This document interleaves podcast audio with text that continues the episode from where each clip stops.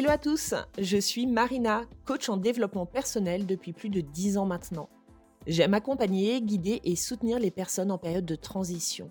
Pourquoi? Eh bien tout simplement parce que j'en ai vécu un paquet. Je me vois d'ailleurs un peu comme une experte de la transition, la bonne copine qui sait ce que vous êtes en train de traverser parce qu'elle a nagé avant vous dans l'océan. Et ça, c'est cadeau.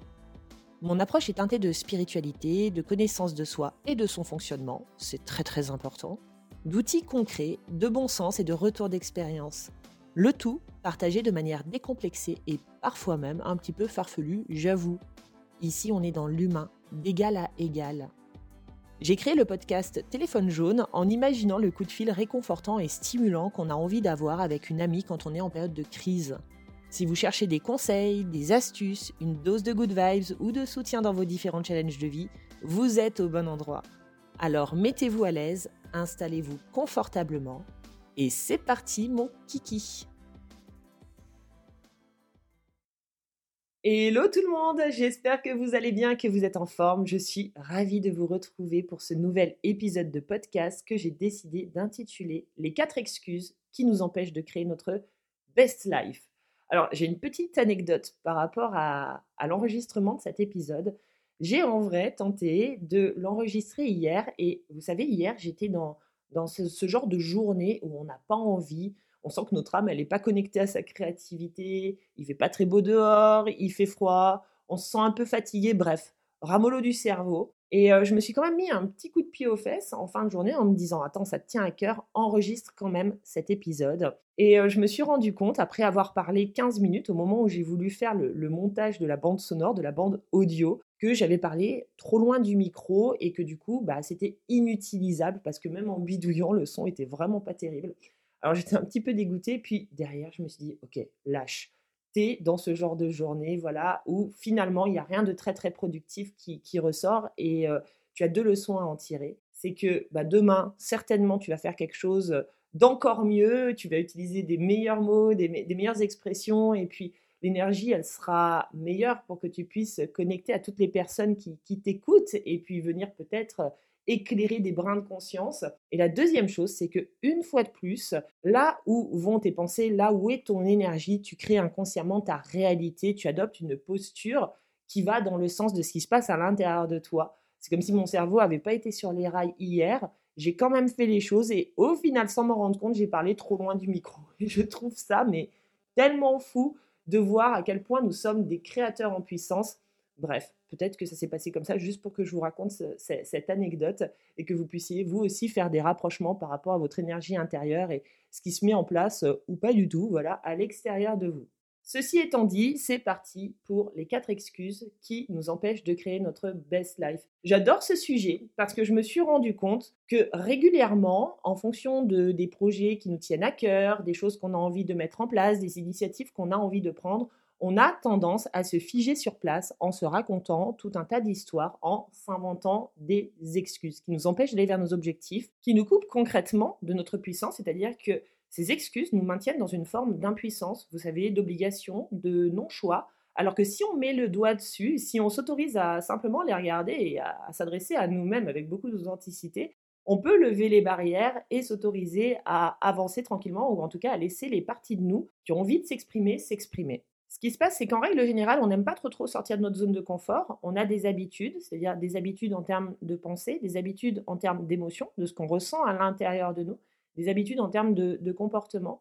Et à chaque fois qu'on va vouloir euh, tenter une nouvelle chose, tenter une nouvelle approche, euh, établir un, un, positionnement, demander quelque chose, en tout cas faire quelque chose qu'on n'a pas l'habitude de faire, notre cerveau va émettre des résistances pour que nous évitions d'y aller vers ce que nous ne connaissons pas et que nous puissions rester vers ce que nous connaissons parce que ça a quelque chose de beaucoup plus rassurant. C'est un petit peu des pare-feux, des barrages de sécurité. Il est donc intéressant que lorsque vous souhaitez créer quelque chose de nouveau ou aller vers quelque chose que vous ne connaissez pas encore et que vous vous sentez figé sur place comme si vous ne pouviez pas ou comme si vous n'aviez pas le choix de faire les choses autrement, que vous observiez si vous n'êtes pas en train de vous raconter l'une de ces quatre excuses. Are you ready? Alors, la première excuse, très très connue de tout le monde, c'est le je ne peux pas. Je ne peux pas demander une augmentation, je ne peux pas lui dire que je ne viendrai pas parce que ça va vexer cette personne, je ne peux pas tenter ce nouveau projet parce que j'ai pas les compétences, je ne peux pas me positionner parce que ça risque de friter, je ne peux pas. Le je ne peux pas, il n'existe pas parce que dans l'absolu, vous pouvez toujours. Derrière le je ne peux pas se cache quelque chose de beaucoup plus intéressant, c'est je ne suis pas prêt à vivre les conséquences de mon action. Je répète, derrière le je ne peux pas se cache le je ne suis pas prêt à vivre les conséquences de ce que je vais mettre en place. Je ne suis pas prêt à recevoir un refus, par exemple si je demande une augmentation, je ne suis pas prêt à accueillir la réaction de l'autre, je ne suis pas prêt à me sentir inconfortable, je ne suis pas prêt à me sentir euh, gêné dans cette situation, ou je ne suis pas prêt à rentrer dans de grandes discussions. En gros, ce qui se cache derrière le je ne peux pas, c'est le j'ai peur de. Et c'est très intéressant d'observer ça parce que c'est parfaitement OK si vous n'êtes pas prêt à faire une certaine démarche parce que vous n'avez pas envie de ressentir de l'inconfort. Par contre, lorsque vous vous dites je ne peux pas, vous vous mettez en situation d'irresponsabilité et d'impuissance. Alors que lorsque vous êtes dans un je ne suis pas prêt à, vous récupérez votre pouvoir créateur et votre pleine puissance intérieure. Parce que je le répète encore une fois, le je ne peux pas, il n'existe pas. Vous pouvez toujours, vous pouvez toujours tenter, vous pouvez toujours oser, vous pouvez toujours demander. Par contre, c'est vrai que suivant les contextes, suivant les personnes, suivant les situations, on n'est pas toujours prêt à accueillir les conséquences de notre prise d'initiative. Et encore une fois, c'est OK. Par contre, reprenez votre pouvoir et arrêtez de vous raconter l'histoire que vous ne pouvez pas. C'est juste que vous n'êtes pas prêt. La deuxième excuse qu'on a tendance à se raconter, qui nous empêche d'avancer, de créer ou de changer notre propre énergie, c'est j'ai pas le temps. Ça, c'est une excuse que j'entends énormément. Mais Marina, j'ai pas le temps de prendre soin de moi, j'ai pas le temps de regarder ça, j'ai pas le temps de m'informer, j'ai pas le temps de lire, j'ai pas le temps d'appeler. En vrai, on a toujours le temps. C'est juste qu'on a décidé de prioriser notre temps dans une direction et pas dans une autre. Peut-être encore une fois parce que là où on a décidé de mettre notre temps, c'est plus important pour nous que le projet dans lequel on a envie d'aller ou qu'on a envie de développer. Mais dans tous les cas, vous avez toujours le temps. En plus, je ne sais pas si vous avez remarqué, mais le temps se modifie constamment. C'est-à-dire qu'on n'a vraiment pas affaire à un temps linéaire, hein, même si on dit que les journées euh, durent 24 heures, et c'est vrai qu'elles durent 24 heures. Mais regardez comme parfois, le temps nous semble très très court, ça passe super vite, et à d'autres moments, le temps a l'air de se rallonger. Moi, je fais une petite chose euh, tous les matins, c'est-à-dire que je note sur une feuille tout ce que j'ai à faire dans la journée. Et même si mon cerveau, même si ma tête est en train de me dire Waouh, ça va être chaud de tout faire rentrer là-dedans, je pars du principe que le temps va s'adapter à ce que je dois mettre en place et à ce que j'ai décidé de mettre en place. Et croyez-moi, je suis toujours hallucinée en fin de journée d'observer que tout est rentré dans la boîte du temps. Incroyable on en revient un petit peu à ce que je disais en début de podcast. Quand je mets mon cerveau, mes pensées et mon énergie, on va dire, euh, sur les rails dans une direction, c'est comme si tout mon environnement s'adaptait pour que je puisse avancer dans cette direction. Et le temps s'adapte aussi. Par contre, effectivement, si vous partez du principe que vous n'avez pas le temps, vous n'aurez pas le temps. Et autre chose que je peux vous, proposer pour venir un petit peu désinguer cette excuse du, du j'ai pas le temps, c'est Notez peut-être pendant une semaine, tous les jours, ce à quoi vous accordez votre temps. Là où concrètement, vous mettez du temps et de l'énergie. Parce que sans s'en rendre compte, on accorde malgré nous beaucoup de temps, on perd beaucoup de temps à faire des choses qui ne nous nourrissent pas forcément, qui ne nous nourrissent pas concrètement. Alors qu'on pourrait accorder ce temps à nourrir nos projets de cœur et à avancer vers des choses qui viennent vraiment, vraiment nourrir notre âme. Il suffit par exemple de regarder le temps qu'on accorde aux réseaux sociaux, le temps qu'on passe derrière les écrans, même au-delà des réseaux sociaux, hein, mais le temps qu'on passe derrière les écrans. Il y a des super applications maintenant qui existent et qui nous permettent justement d'observer le temps qu'on passe. Moi, j'ai halluciné hein, de voir, alors je travaille sur les réseaux sociaux, entre autres, et donc derrière un écran, parce que je crée aussi des programmes, et je me suis dit, waouh, oh, meuf, tu passes énormément de temps derrière les écrans, et simplement en diminuant ça, j'ai pu gagner énormément de temps pour moi et pour faire des choses qui viennent me stimuler, qui viennent me nourrir. Donc à chaque fois que vous vous racontez l'excuse du j'ai pas le temps, je vous invite vraiment à faire le point et à observer comment vous pouvez vous dégager du temps pour simplement optimiser et en accorder à ce qui vous tient vraiment à cœur et ce qui vous fait du bien et ce qui nourrit vos valeurs et ce qui va apporter beaucoup beaucoup de joie à votre cœur. Il y a trop de choses qu'on fait par habitude ou par obligation, alors que quand on prend un petit peu de recul, on se dit waouh, attends, je vais arrêter d'y accorder autant de temps parce que c'est pas spécialement porteur pour moi. Alors que ce temps, j'ai envie de le passer à, créer, à partager des moments avec les gens que j'aime, à prendre soin de moi ou, ou peu importe. Regardez comment vous utilisez votre temps et arrêtez de vous raconter l'histoire que vous n'avez pas le temps. C'est une fausse histoire. La troisième excuse qu'on a tendance à se raconter, c'est je ne sais pas faire. En gros, on a un projet qui nous tient à cœur ou tout simplement une attitude qu'on a envie d'adopter. Ça, on l'entend souvent dans le positionnement. Le fait de dire non, par exemple, pour arrêter de se faire bouffer justement du temps et de l'énergie. Les gens disent Ah ouais, mais moi, je ne sais pas faire, j'ai pas appris à me positionner. Ah, mais moi, niveau business, je ne sais pas faire, je ne sais pas par quoi commencer. Les amis, on passe notre vie à apprendre. Depuis notre naissance, on ne fait qu'apprendre. Il n'y a pas un moment à l'âge adulte où on dit Allez, stop les gars, on a arrêté d'apprendre, bah, démerdez-vous avec ce que vous avez. Vous continuez d'apprendre. Et ça, jusqu'à votre mort, vous allez continuer d'apprendre. Et encore une fois, apprendre, c'est aller vers une forme d'inconnu qui n'est pas toujours confortable pour nous, parce que justement, on ne connaît pas.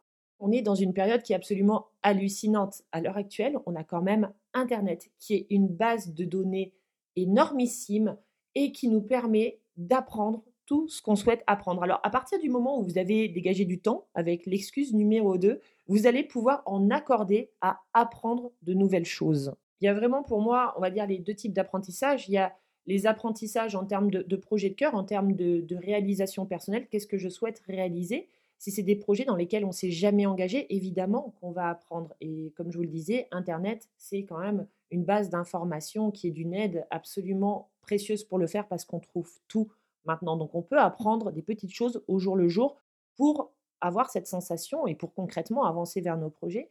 Et puis il y a les apprentissages, j'aime bien les appeler comme ça, les apprentissages de la vie de tous les jours, quoi. La banalité de la vie de tous les jours au contact des gens.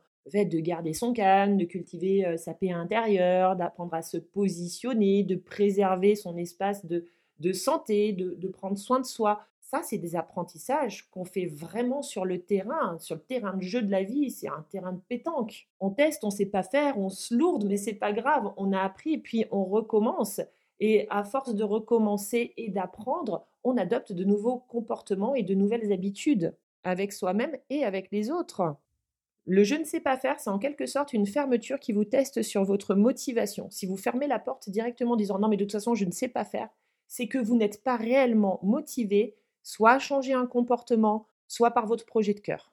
Et enfin, la quatrième excuse qu'on entend souvent, c'est ben oui, mais moi j'ai pas d'argent pour le faire. Alors l'argent, c'est un gros sujet. L'argent, ça aide. L'argent, c'est génial pour se réaliser. Ça permet de, mettre en place de, de grandes choses. Par contre, peu importe votre projet, vous n'avez pas forcément besoin d'argent pour commencer à avancer. Oui, il y a des projets qui nécessitent un peu plus d'argent que d'autres. Mais quoi qu'il en soit, si vous n'avez pas encore l'argent sur votre compte bancaire pour pouvoir mener à bien ce projet, vous pouvez déjà engager des actions. Surtout que vous avez libéré du temps avec l'excuse numéro 2 et que vous avez commencé à apprendre en libérant aussi l'énergie au niveau de l'excuse numéro 3. Vous avez arrêté de vous dire que vous ne savez pas. Donc, je le répète, Internet, c'est une base de données qui est absolument hallucinante et qui permet à l'heure actuelle de se former continuellement sans avoir à casquer des sommes astronomiques. Il y a un truc qui est super intéressant avec l'argent, c'est que l'argent, c'est de l'énergie. L'énergie, elle a besoin de, circuler. Et pour la faire circuler, il faut engager sa propre énergie. On ne voit pas d'argent qui arrive tout seul si on reste le cul sur le canapé. Si on attend d'avoir de l'argent pour réaliser des choses, l'argent ne viendra pas. Par contre, si on commence à engager de l'énergie dans le projet qui nous tient à cœur, donc en en parlant, en se renseignant, en apprenant, en échangeant avec les gens, on permet à l'énergie argent de circuler et de venir nous soutenir. Vous savez, un petit peu comme si les pièces du puzzle allaient pouvoir se présenter à nous les unes après les autres pour nous continuer d'avancer en fait sur notre puzzle géant, sur notre projet.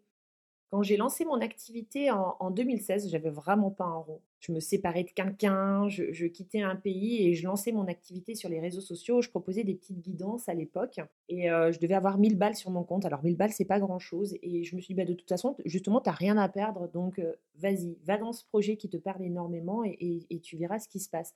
J'avais aussi décidé de voyager tout en développant mon activité. Et très rapidement, l'énergie argent est venue me soutenir. Je n'ai pas attendu d'avoir de l'argent pour lancer mon activité. J'ai lancé mon activité et l'argent est venu à moi. Ça m'a demandé d'engager du temps, bien évidemment, et de l'énergie. J'ai appris à faire beaucoup de choses par moi-même au départ, justement parce que je n'avais pas d'argent. Mais aujourd'hui, on est dans une époque où on peut faire ça. On est dans une époque où on a des options et des alternatives pour faire par nous-mêmes à moindre coût. Je ne sais plus qui disait si t'as pas de tête, t'as des jambes. En tout cas, moi j'ai envie de dire si t'as pas d'argent, t'as un cerveau. La créativité, c'est un palliatif énorme à l'argent. C'est-à-dire que si vous n'avez pas les ronds, vous avez votre créativité. La créativité, c'est gratos. La créativité, c'est notre capacité à ouvrir notre esprit et à envisager des options que l'on ne connaît peut-être pas encore parce qu'on est tous très conditionnés par les options qu'on a envisagées personnellement en fonction de ce qu'on nous a appris, en fonction de notre expérience. La créativité, elle, elle nous permet d'ouvrir plein tube. Elle crée des opportunités et elle nous permet d'activer le si je ne peux pas le faire avec l'argent, comment est-ce que je peux le faire Et vous verrez que si le projet est vraiment important pour vous, vous allez toujours trouver des solutions. Les solutions vont venir à vous. Donc, pour récapituler nos quatre excuses, quand vous vous sentez bloqué, encrouté et que vous ne voyez absolument pas les options pour avancer, regardez si vous ne vous racontez pas l'une de ces quatre excuses. Quand vous vous dites je ne peux pas, posez-vous plutôt la question mais de quoi j'ai peur? Quand vous vous racontez l'histoire que vous n'avez pas le temps, observez comment est-ce que vous utilisez votre temps à l'heure actuelle. Quand vous vous dites que vous ne savez pas faire, réfléchissez à quelle action est-ce que vous pouvez poser ici et maintenant pour commencer à apprendre. Et enfin, quand vous vous dites que vous ne pouvez pas parce que vous n'avez pas l'argent pour, demandez-vous intérieurement quelles sont les autres options qui s'offrent à moi pour le faire. Et je terminerai avec une phrase qu'on a tous entendue déjà mille fois. Les seules limites que l'on a sont celles que l'on se met. J'espère que cet épisode vous a plu et que ça vous aura peut-être permis de mettre un peu plus de conscience sur nos propres mécanismes et sur les propres freins qu'on peut se mettre. J'espère également avoir euh, bien parlé dans le micro pour ne pas avoir à recommencer encore une fois. En tout cas, moi, je vous souhaite une très très bonne journée et je vous dis à tout vite. Bisous